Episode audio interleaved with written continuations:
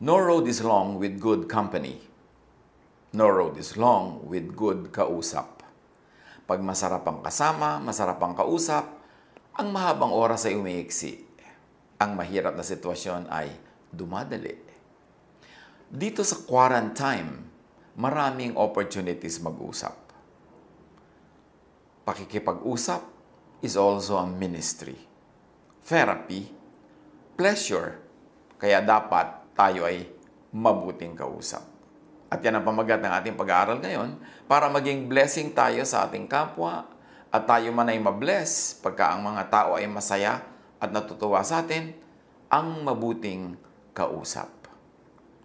Suriin natin natin sarili, ang ating mga kasama, kung paano tayo lahat pwede mag-improve. Because the room for improvement, sabi nga, is the biggest room in the world. Ang mabuting kausap, nakikinig. Good listener. Job 21.3 Bear with me while I speak, and after I have spoken, mock on.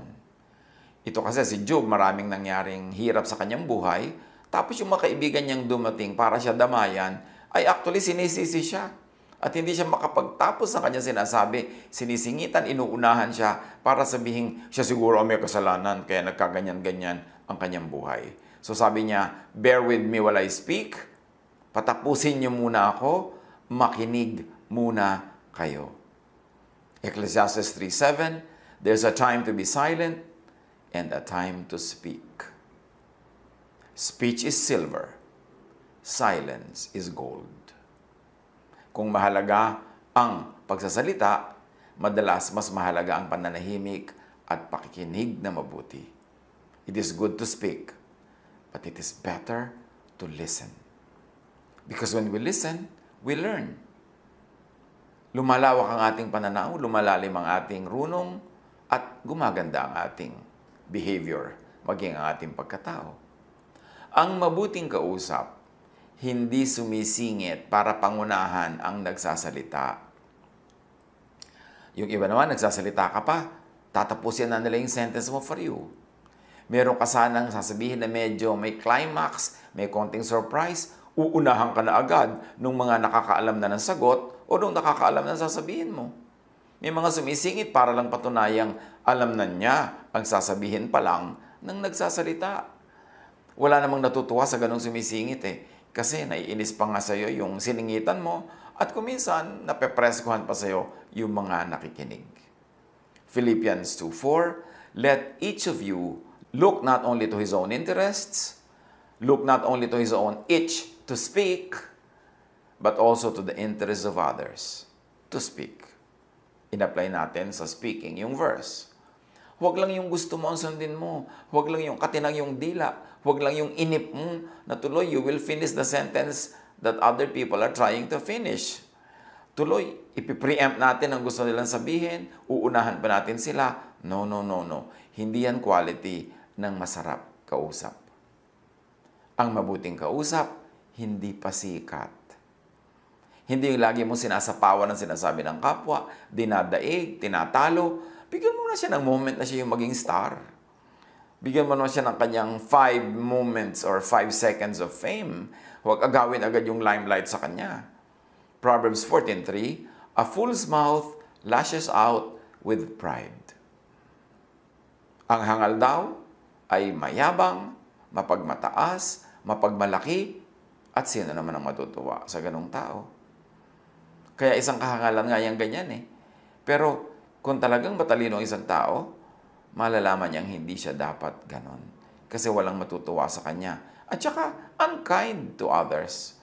To steal the lamplight from them kung sila yung may performance. Sila yung nagsasalita, aagawan natin sila ng audience, aagawan natin sila ng magagandang lines. Psalm 17.10 They close up their callous hearts, and their mouths speak with arrogance.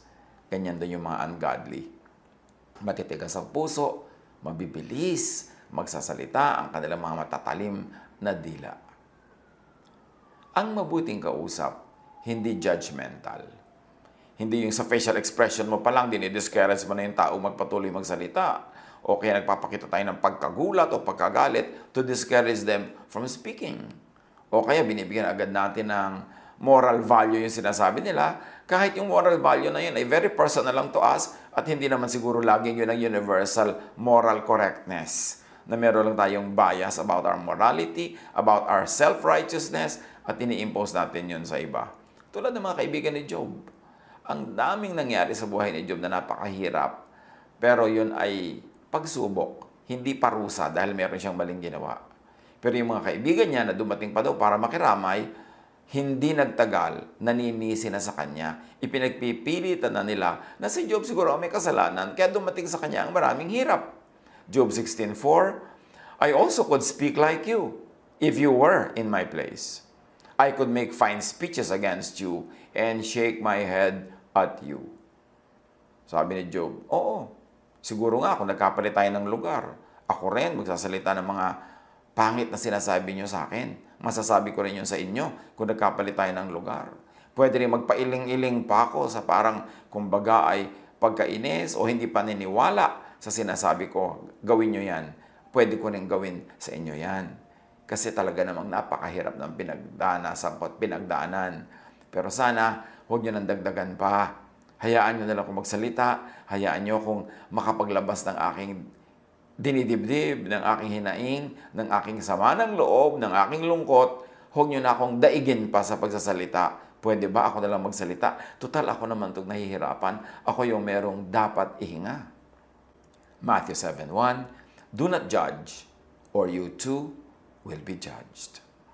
Pag may kausap tayo, huwag tayo agad bumubuo sa loob ng isip natin ng judgment tungkol sa Kanya.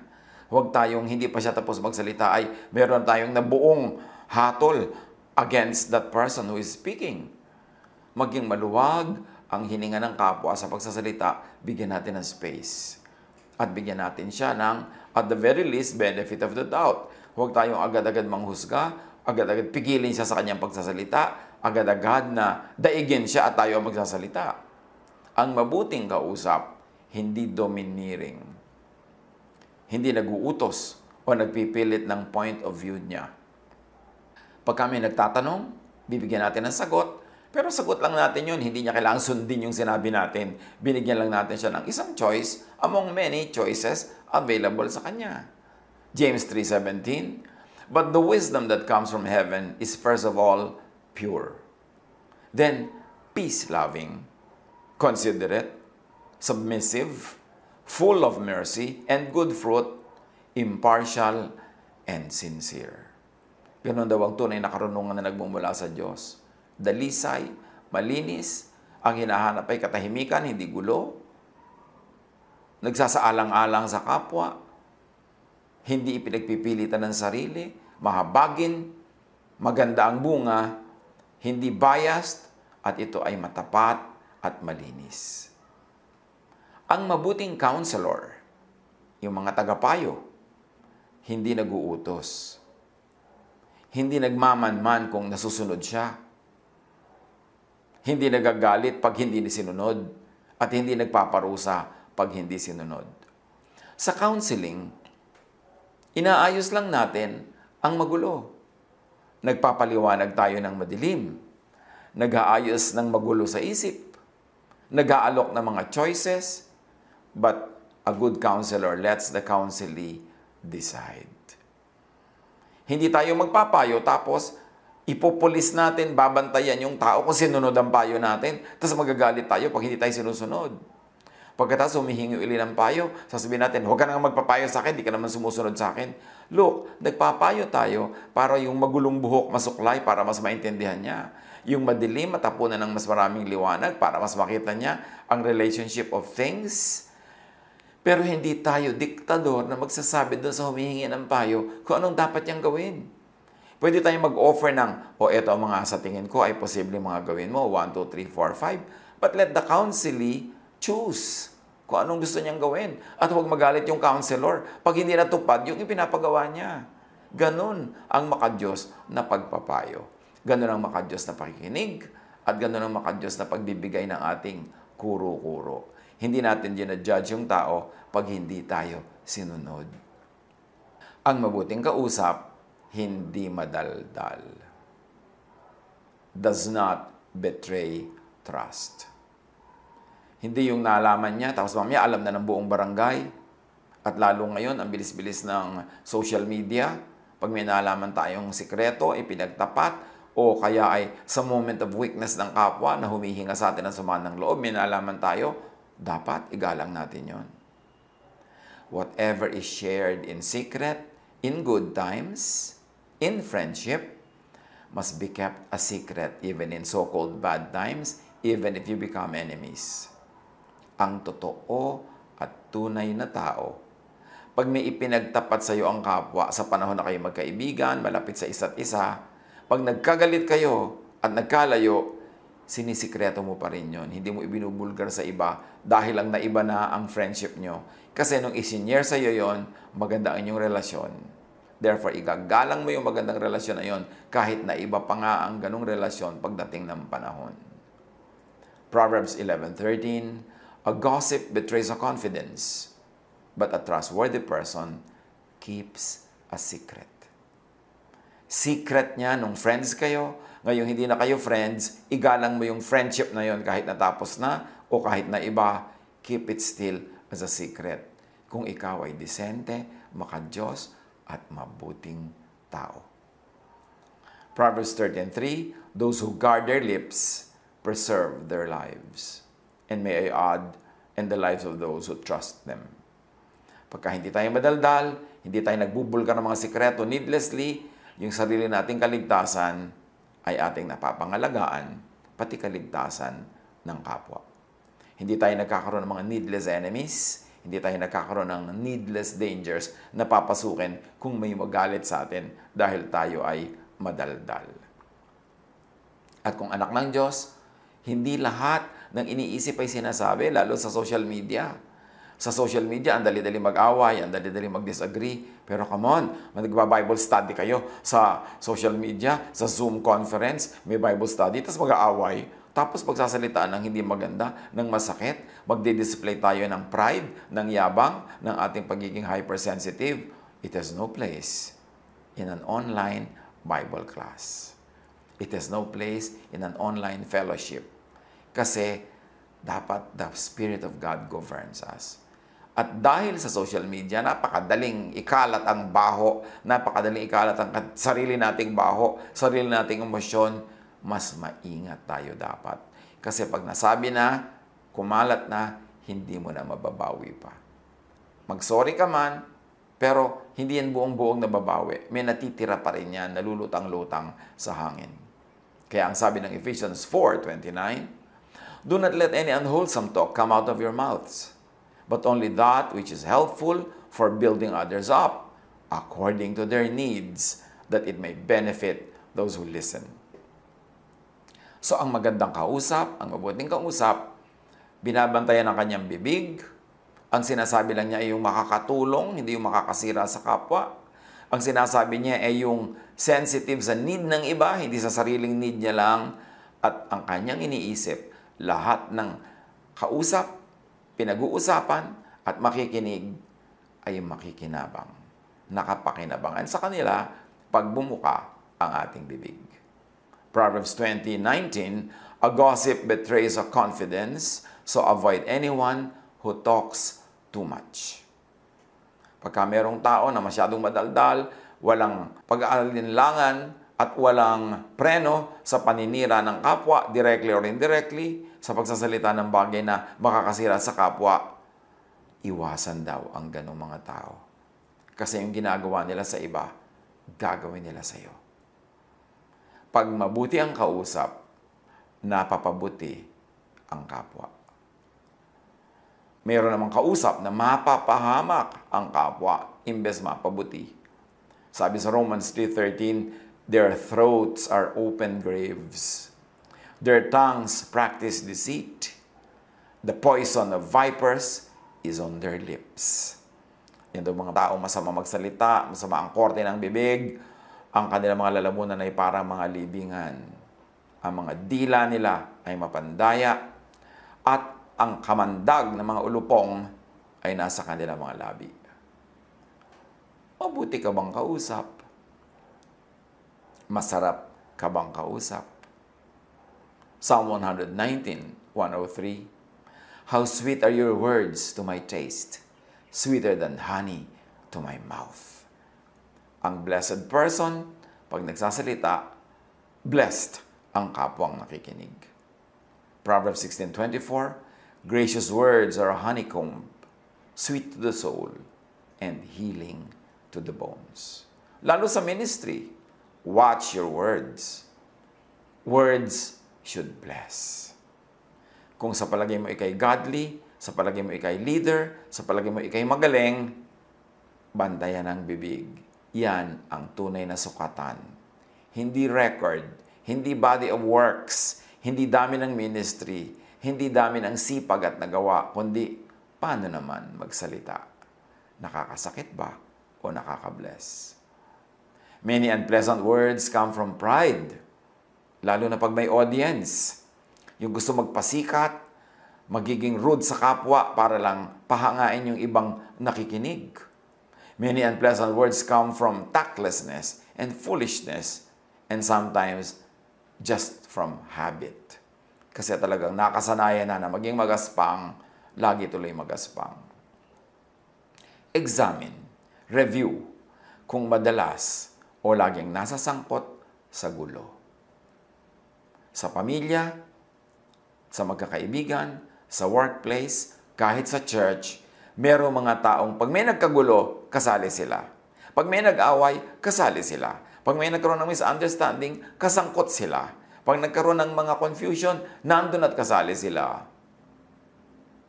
Dapat nating suriin. Tanungin, ako ba yun? Gaano kadalas ako masangkot sa gulo? Kasi yung mga nasa sangkot sa gulo, laging iniisip nila tama sila. Parang tama lang na pumasok sa gulo, tama lang ang ginagawa ko. Pero makahalata tayo pag madalas tayong masangkot sa gulo. Kung napapagulo tayo kung kani-kanino at sa iba't ibang tao at iba't ibang grupo, baka naman tayo na ang may dala ng lason. Baka naman tayo na ang problema. Madalas ka bang masakot sa gulo? Ikaw o ang mga kinakampihan mo? Siyempre, birds of a feather flock together, so yung mga magugulo, kampi-kampihan. Pero kung magkakampi-kampihan kayo ng mga magugulo, lagi may nakakaaway, paano naman mag improve ang karakter? Dapat iron sharpens iron. Nagtuturoan tayo para maging mabait, hindi para maging masungit. Nagtuturoan tayo at nagtutulungan para maging mahinahon, hindi para maging marahas. Yun ang tunay na epekto dapat ng Espiritu sa ating buhay. James 3.10 Out of the same mouth come praise and cursing. My brothers and sisters, this should not be. Proverbs 12.18 The words of the reckless pierce like swords. Kung nakakasakit ang ating salita, nasa ng kabutihan? Nasa ng kabaitan? Nasa ng pagiging makadiyos? Kahit pa nga sa palagay natin tayo may katwiran, tama tayo, pero yung korte ng salita natin nakakasugat, nakakadugo sa kapwa, hindi mali na rin tayo nun. Proverbs 18.21 The tongue is the power of life and death, and those who love it will eat its fruit nakakamatay, nakakabuhay, nakakapanghina, nakakapagpalakas ang ating dila. Gamitin ang tama. Proverbs 15.4 The soothing tongue is a tree of life, but a perverse tongue crushes the spirit. Pag tayo ba'y nagigsasalita ay nabe-bless ang kapwa, nagiging blessing tayo, o nagiging curse, nagiging sumpa, ang masarap kausap, winner. Namamahal ka, gusto ka pang kausapin uli, hindi ka tinatalikuran at hindi ka iiwasan sa mga darating na panahon. Pero ang masakit kausap, loser. Nawawala ang pag-ibig sa'yo ng tao, nawawala ang kanilang friendship, nagkakaroon ka ng kaaway. Do not win an argument, but lose a friend. But lose dignity or lose God's approval. Yung lagi nagsisikap na siya ang manalo sa argumento, mas malakas ang boses, merong final say and last say, kadalasan niya nang nawawala ng mga kaibigan. Nilalayuan ng mga taong dati sana ay malapit sa kanila. Kaya sabi ni Jesus, tungkol sa mga salitang walang kabuluhan, mga salitang masakit at masama, Matthew 12.36, I promise you that on the day of judgment, everyone will have to account for every careless word they have spoken. Pananagutan natin, ipagsusulit ang bawat salitang namutawi sa ating labi na walang kwenta, walang katuturan, o walang kabutihan. Do not win an argument but lose love, lose respect. Kung bubuka ang bibig, win na lang, wag na sa lose. Colossians 4:6 Let your conversation be always full of grace, seasoned with salt, so that you may know how to answer everyone. Marami tayong goodwill na nawawala dahil pangit ang ating salita. Maraming pag-ibig, maraming pagkakaibigan, maraming blessing na sasayang, sinisira ng matalim na dila. Pero marami ring pag-ibig, maraming friendships, maraming blessing ang pwedeng akitin ng mabuting pananalita. Suriin natin. Pagka mayroong nagsasalita sa harap natin na pangit magsalita, pwede naman tayong manahimik lang at sa expression ng mukha natin, sila na ang bahalang bumasa na ikinalulungkot natin ang kanilang mga sinasabi. Suriin ang sarili. Ang words pwedeng weapon to hurt others, pero pwede rin itong parang napakabangong bulaklak para maging blessing sa iba at magsimula ng magagandang mga samahan. Watch your words. Maging maganda at mabuting kausap. It's only a matter of choice. It's a matter of discipline and it's a matter of decision. Magbulay-bulay tayo, suriin ang ating mga sarili. God bless us all.